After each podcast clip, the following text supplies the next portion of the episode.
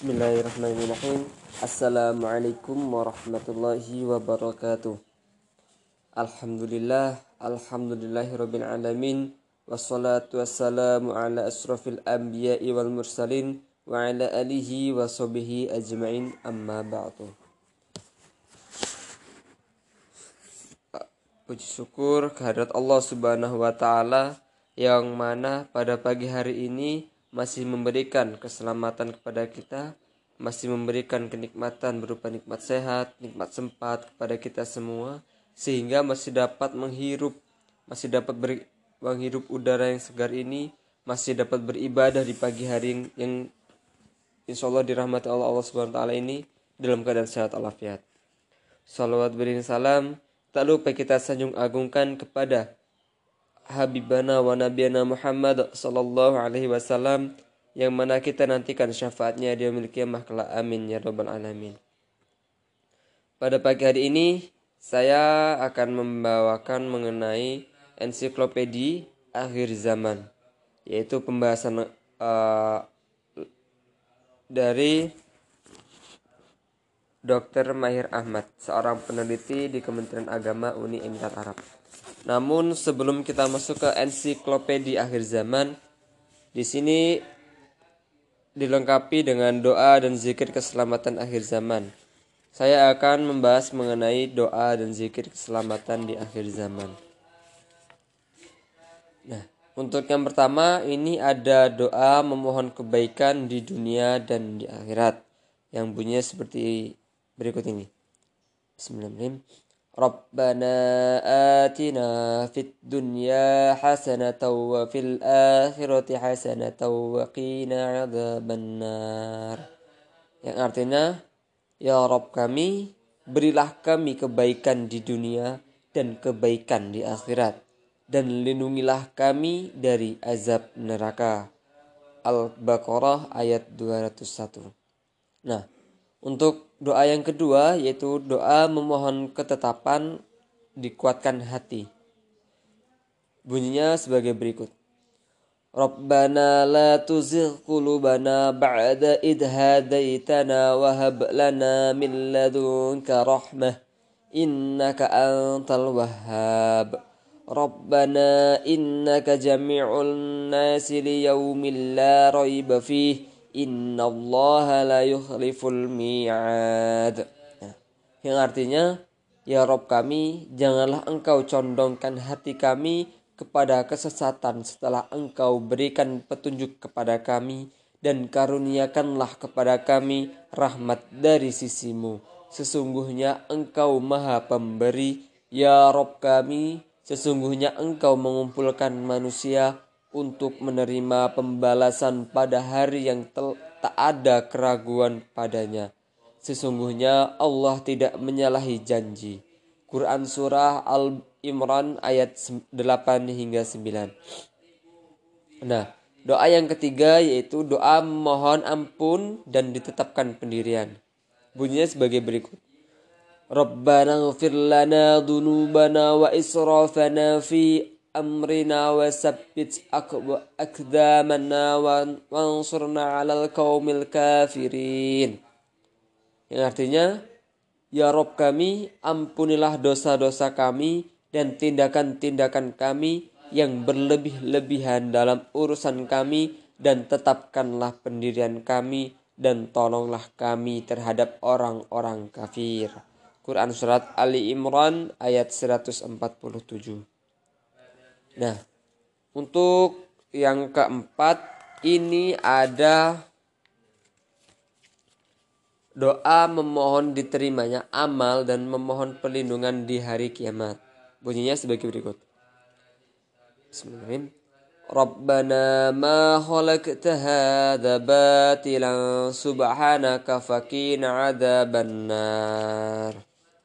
ربنا إنك من تدخل النار فقد أخزيته ومن للظالمين من أنصار ربنا إننا سمعنا مناديا ينادي للإيمان أن آمنوا بربكم فآمنا ربنا فاغفر لنا ذنوبنا وكفر عنا سيئاتنا وتوفانا مع الأبرار ربنا وآتنا ما وعد وعدتنا على رسول رك على وعلى رسولك ولا تخزنا يوم القيامة إنك لا تخلف الميعاد yang artinya Ya Rob kami tiadalah engkau menciptakan semua ini sia-sia.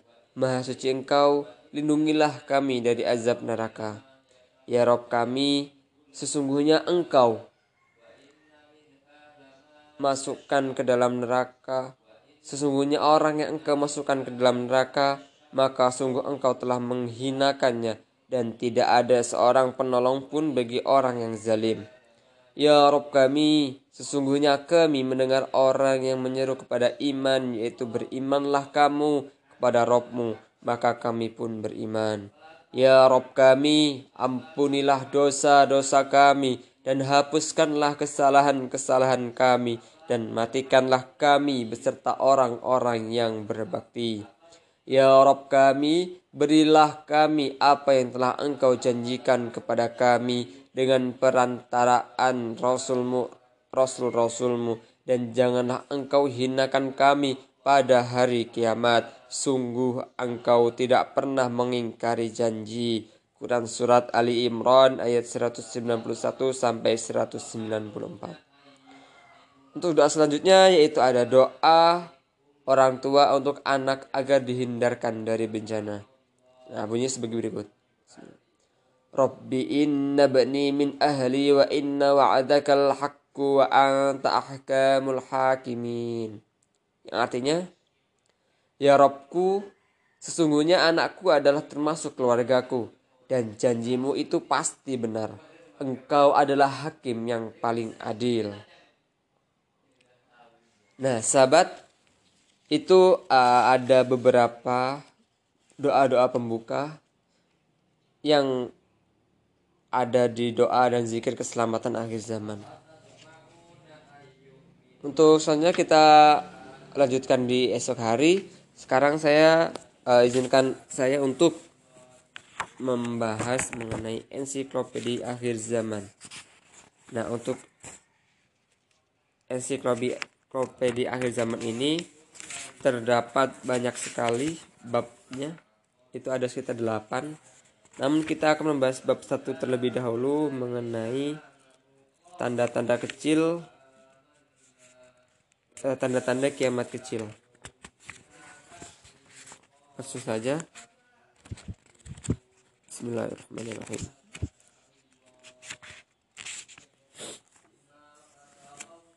Untuk sebelumnya kita masuk ke muka di terlebih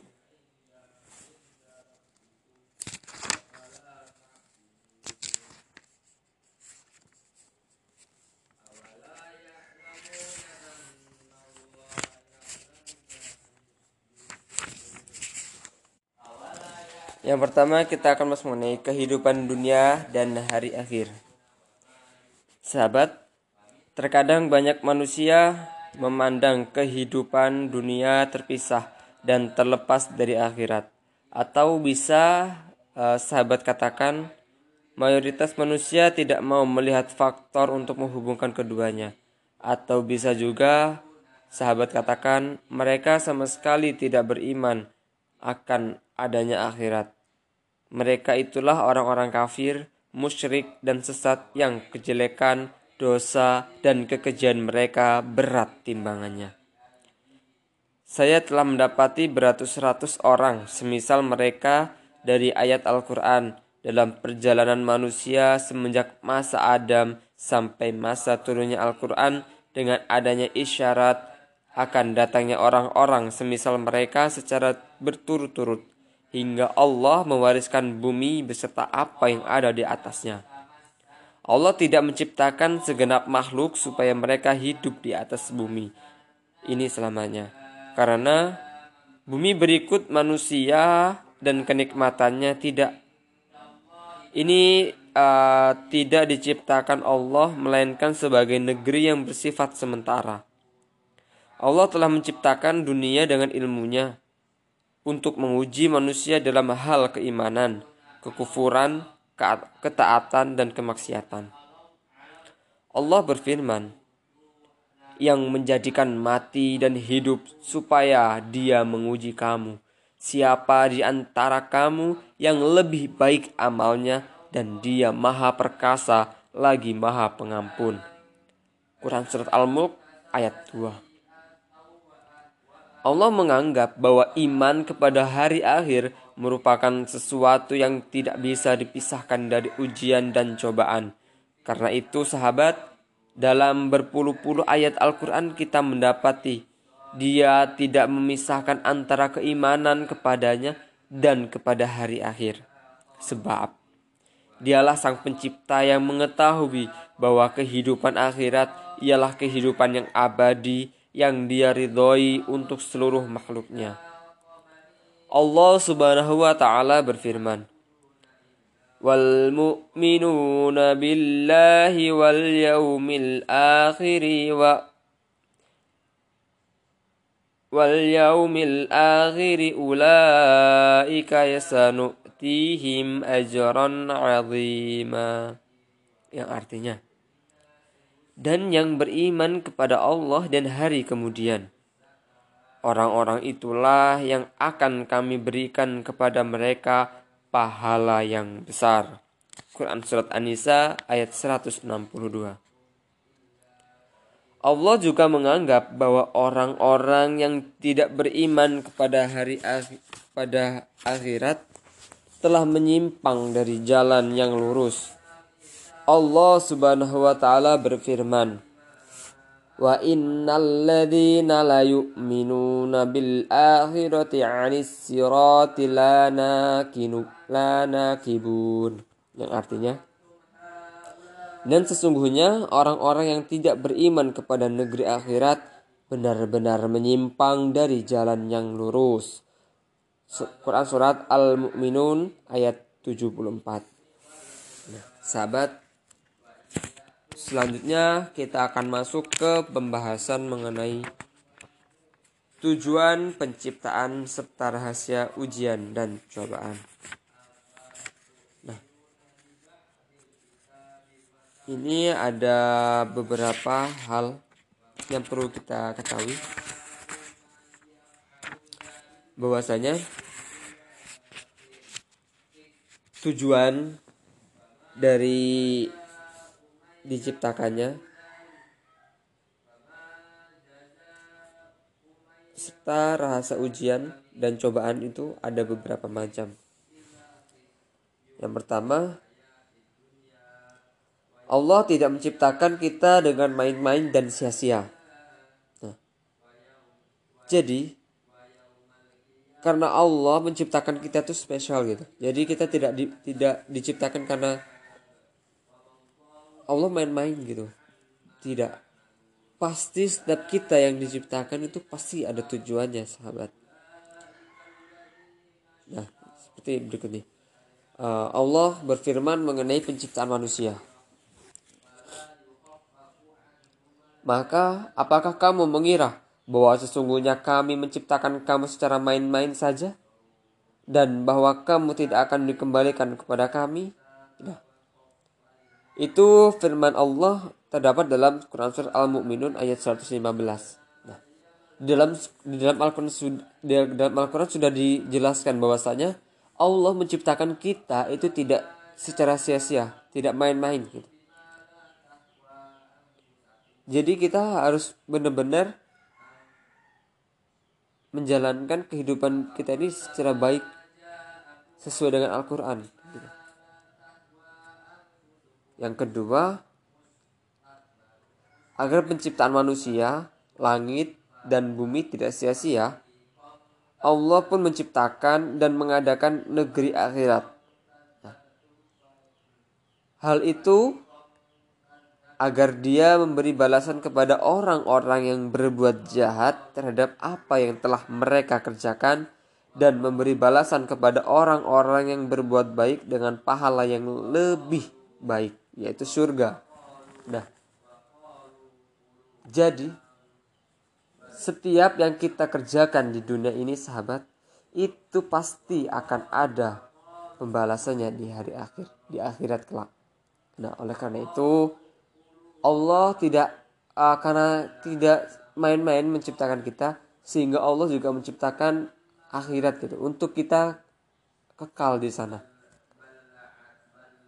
di akhirat kelak kita akan uh, diberikan balasan sesuai dengan apa yang kita kerjakan gitu Allah berfirman, dan hanya kepunyaan Allah lah apa yang ada di langit dan apa yang ada di bumi supaya dia memberi balasan kepada orang-orang yang berbuat jahat terhadap apa yang telah mereka kerjakan dan memberi balasan kepada orang-orang yang berbuat baik dengan pahala yang lebih baik yaitu surga.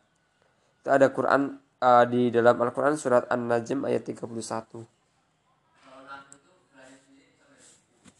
Nah, jadi kita harus benar-benar memanfaatkan apa yang sudah Allah berikan kepada kita sahabat. Karena itu Allah menjadikan keimanan mutlak pada akhirat termasuk asas akidah. Dia telah bersumpah di dalam kitabnya bahwa kita akan dibangkitkan, dihidupkan kembali dan dihisap. Seperti yang ber, uh, yang firman Allah dalam Quran surat At-Taghabun ayat 7 yang menjelaskan bahwa orang-orang yang kafir mengatakan bahwa mereka sekali-kali tidak akan dibangkitkan. Katakanlah, memang demi Robku, benar-benar kamu akan dibangkitkan. Kemudian akan diberitakan kepadamu apa yang telah kamu kerjakan. Yang demikian itu adalah mudah bagi Allah. Nah, yang ketiga nih sahabat. Allah tidak menciptakan manusia untuk dimusnahkan. Namun dia menciptakan untuk selamanya. Mati tidak lain hanyalah suatu tahapan. Di dalam penegasan ayat-ayat Al-Quran, kematian ialah e, makhluk sebagaimana kehidupan juga makhluk. Sebagaimana firmannya yang menjadikan mati dan hidup. Quran Surat Al-Mulk ayat 2.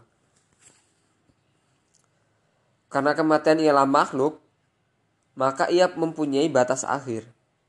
Sebagaimana kehidupan dunia juga mempunyai batas akhir. Setelah berlalunya hari kiamat, dimulailah kehidupan abadi di surga atau neraka. Jadi ini spesial nih.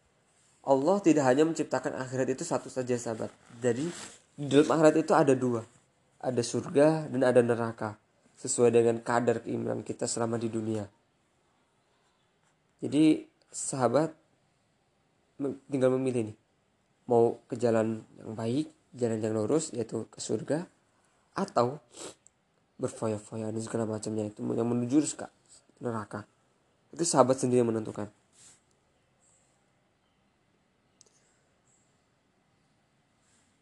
Allah berfirman dan orang-orang yang beriman serta beramal soleh, mereka itu penghuni surga. Mereka kekal di dalamnya. Ya, itu tadi terdapat dalam Quran Surah Al-Baqarah ayat 82 sahabat. Selanjutnya penegasan mengenai neraka. Sesungguhnya orang-orang yang kafir, yakni ahli kitab dan orang-orang yang musyrik akan masuk ke neraka jahanam mereka kekal di dalamnya. Mereka itu adalah seburuk-buruk makhluk. Quran Surat Al-Bayyinah ayat 6. Nah, tadi salah satu dari uh, ayat Allah yang menjelaskan mengenai surga dan neraka nih sahabat. Nah, Allah juga berfirman nih, dan dialah yang menciptakan langit dan bumi dalam enam masa dan adalah singgasananya sebelum itu di atas air agar dia menguji siapakah di antara kamu yang lebih baik amalnya. Dan jika kamu berkata kepada penduduk Mekah sesungguhnya kamu akan dibangkitkan sesudah mati niscaya orang-orang yang kafir itu akan berkata ini tidak lain hanyalah sihir yang nyata Quran surat Hud ayat 7. Nah, hadis ini masih saja orang-orang kafir tidak mempercayai akan kebesaran Allah, akan keesaan Allah. Bahkan ia berkata bahwasanya itu merupakan sihir. Jadi sahabat tadi beberapa firman-firman Allah yang menyatakan mengenai tujuan penciptaan langit dan langit dan bumi dan ujiannya. Itu ringkasannya ada tiga sahabat. Yang pertama bahwa Allah menciptakan Allah Subhanahu wa taala menciptakan bumi langit dan bumi semua tidak dengan main-main dan tidak juga dengan sia-sia. Termasuk menciptakan kita, menciptakan bumi dan segala isinya, itu tidak main-main. Yang kedua, agar penciptaan manusia, langit dan bumi tidak sia-sia, maka Allah Subhanahu wa taala menciptakan dan mengadakan negeri akhirat sebagai tempat memberikan hukuman atas apa yang telah dilakukan oleh pelaku kejahatan serta memberi balasan pahala kepada pelaku kebaikan. Selanjutnya yang ketiga, Allah Subhanahu wa taala tidak menciptakan manusia untuk dimusnahkan, akan tetapi Dia menciptakan untuk selamanya. Kematian hanyalah sebuah proses karena Allah Subhanahu wa taala telah bersumpah akan menghidupkan kembali, yaitu di dalam surga, di dalam surga atau di dalam neraka. Baik sahabat, mungkin itu yang bisa saya share pada pagi hari ini mengenai tujuan penciptaan penciptaan langit dan bumi beserta uh, rahasia ujian dan cobaan di dalamnya. Baik, uh, saya, saya akhiri dengan mengucap lepas alhamdulillah alhamdulillahirobbilalamin dan saya sempurnakan dan doa kafir majlis subhanakallah wa bihamdika asyhadu an la ilaha illa Saya akhiri. Wassalamualaikum warahmatullahi wabarakatuh. Assalamualaikum warahmatullahi wabarakatuh. Selamat pagi dan salam sejahtera untuk kita semua. Bertemu lagi bersama saya Ahmad Muzakir di Zakir Podcast. Baik, pada kesempatan kali ini saya akan membawakan mengenai produk yang sedang high di bulan-bulan ini gitu ya. Dikaitkan dengan uh, salah satu model bisnis dari 10 model bisnis hyper disruption. Nah, pada kesempatan kali ini, produk yang akan saya bawakan itu mengenai Dalgona Coffee. Siapa sih yang gak kenal Dalgona Coffee gitu kan? Minuman populer yang berasal dari Korea Selatan gitu.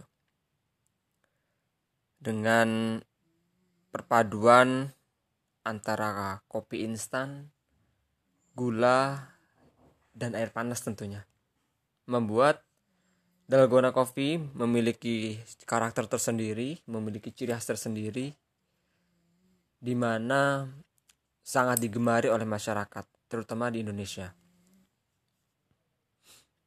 Dalgona Coffee sendiri bisa dibilang sebuah inovasi terbaru gitu. Yang semula kopi instan hanya dibuat sebegitu-begitu saja, diseduh saja. Namun dengan adanya dalgona coffee ini, kopi instan menjadi uh, harga jualnya menjadi lebih tinggi. Gitu. Oke.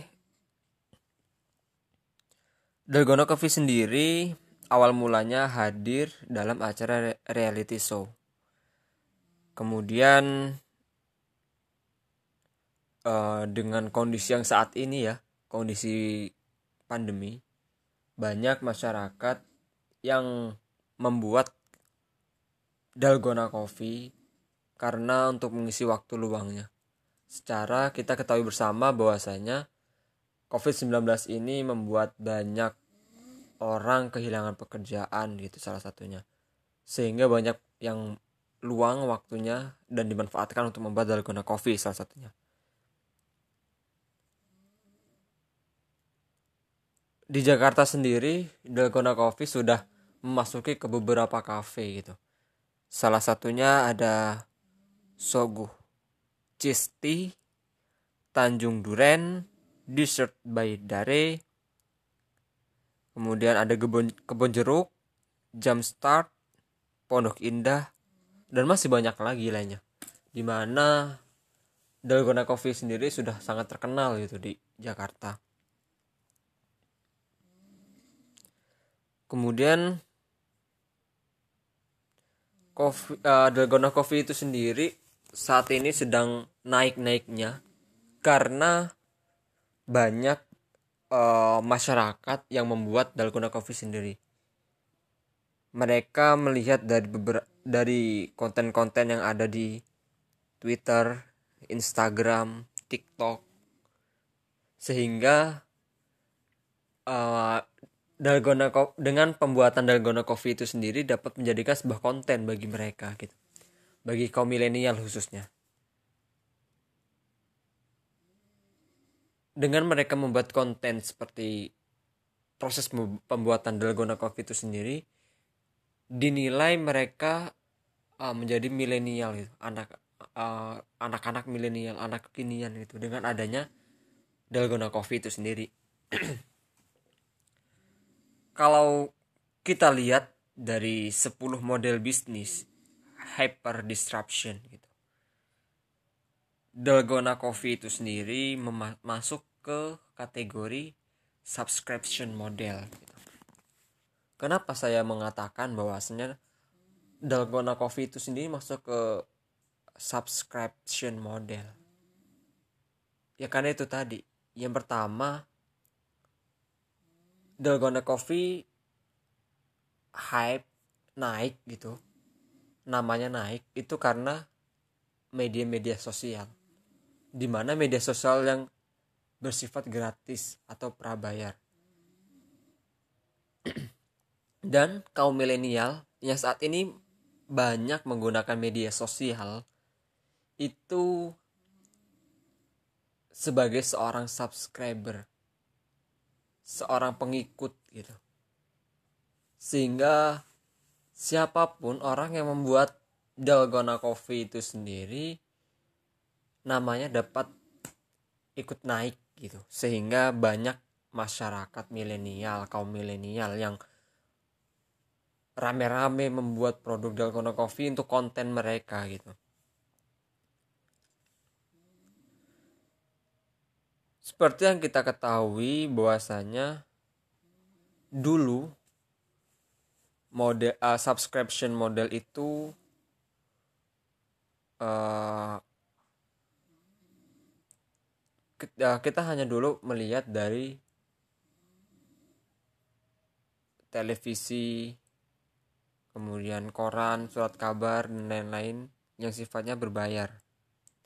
Namun sekarang subscriber model itu lebih maju lagi gitu. Ada YouTube Instagram TikTok yang sekarang lagi naik-naiknya gitu. Itu menjadi daya tarik tersendiri bagi kaum milenial khususnya. Di mana dengan subscription model itu sendiri mereka tidak perlu mengeluarkan banyak uang untuk promosi mereka tidak perlu mem memakan banyak tempat untuk memasarkan produk mereka. Cukup mereka membuat sebuah video membuat sebuah konten yang dijadikan uh, pemasaran mereka. Jadi mereka memanfaatkan uh, akun-akun media sosial mereka YouTube, Instagram, Twitter, TikTok dan lain-lain untuk memasarkan produk mereka itu sendiri yaitu dalgona coffee coffee gitu sehingganya memang dalgona coffee dapat dibilang produk yang cukup sukses di saat ini gitu. Jika dulu ada Taiti yang sempat naik namanya dan saat ini juga masih bertahan namun tidak begitu famili uh, familiar lagi gitu sehingganya perlu adanya inovasi-inovasi terbaru dari uh, Tahiti itu sendiri. Berbeda lagi dengan Dalgona Coffee. Dalgona Coffee memiliki tantangan tersendiri. Bagaimana cara Dalgona Coffee itu nanti mempertahankan produknya itu sendiri. Akankah Dalgona Coffee akan turut tenggelam dengan adanya produk-produk yang terbaru? Kita tidak tahu. Kita nantikan kelanjutannya. Kita lihat nanti ke depan apakah Dalgona Coffee bisa bertahan ataukah tidak. Akankah dengan model subscription mod, uh, model juga dapat mempertahankan Dalgona Coffee kepopuler kepopularitas dari Dalgona Coffee itu sendiri akan tetap bertahan ataukah surut? Kita bisa lihat bersama-sama nanti di bulan-bulan ke depan. Karena pada dasarnya ketika ada produk yang baru masuk khususnya di Indonesia akan cepat sekali melejit akan cepat sekali uh, dikenal oleh masyarakat. Karena dalgona uh, karena dengan model subscription itu memudahkan pemasaran kita memudahkan penjualan kita memudahkan untuk kita memperkenalkan produk kita ke, ke halayak ramai gitu. Sehingganya harus tetap ada perubahan-perubahan dari inovasi-inovasi dari produk yang akan kita naikkan namanya tersebut.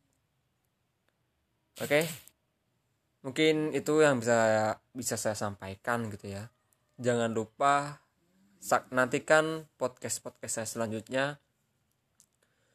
Untuk saat ini saya baru membahas mengenai subscription model tentang Dalgona Coffee kita nantikan yang lainnya. Terima kasih. Assalamualaikum warahmatullahi wabarakatuh.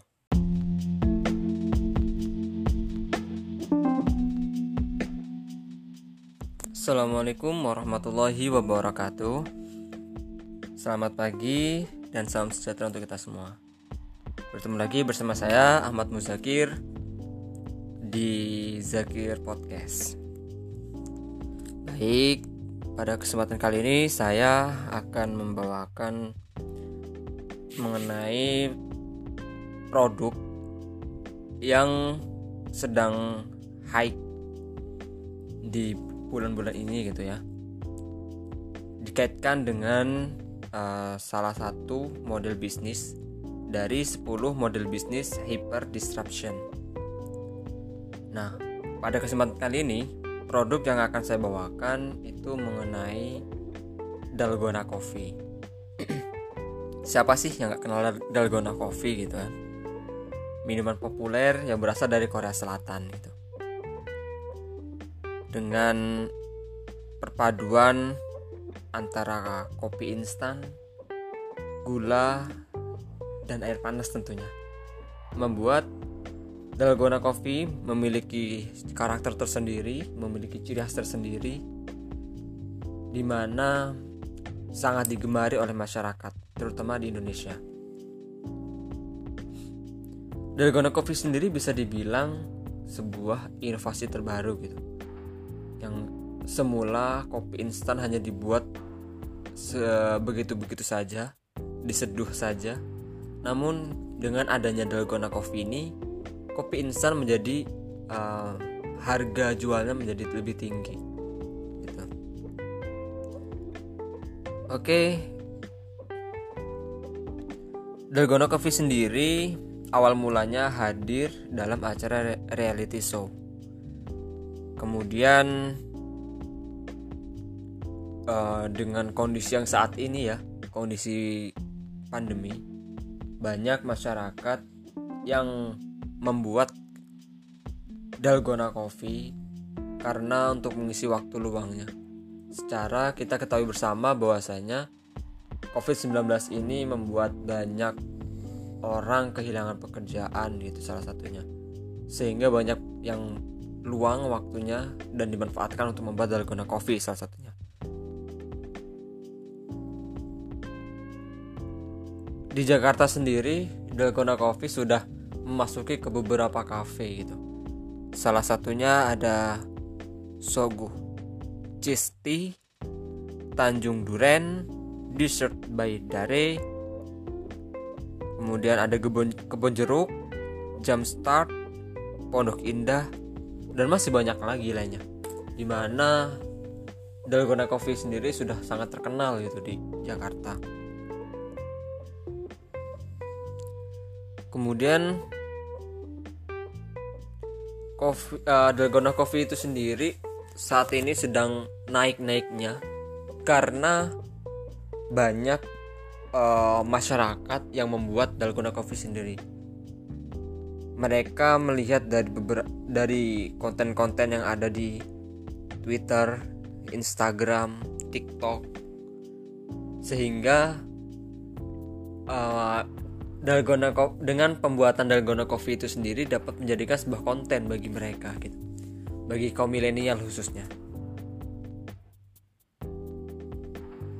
dengan mereka membuat konten seperti proses pembuatan dalgona coffee itu sendiri dinilai mereka uh, menjadi milenial ya anak uh, anak-anak milenial anak kekinian itu dengan adanya dalgona coffee itu sendiri kalau kita lihat dari 10 model bisnis hyper disruption Dalgona Coffee itu sendiri masuk ke kategori subscription model. Kenapa saya mengatakan bahwasanya Dalgona Coffee itu sendiri masuk ke subscription model? Ya karena itu tadi. Yang pertama, Dalgona Coffee hype naik gitu. Namanya naik itu karena media-media sosial di mana media sosial yang bersifat gratis atau prabayar. Dan kaum milenial yang saat ini banyak menggunakan media sosial itu sebagai seorang subscriber, seorang pengikut gitu. Sehingga siapa pun orang yang membuat dalgona coffee itu sendiri namanya dapat ikut naik gitu. Sehingga banyak masyarakat milenial kaum milenial yang rame-rame membuat produk Dalgona Coffee untuk konten mereka gitu. Seperti yang kita ketahui bahwasanya dulu model uh, subscription model itu uh, ya kita hanya dulu melihat dari televisi kemudian koran surat kabar dan lain-lain yang sifatnya berbayar. Namun sekarang subscriber model itu lebih maju lagi.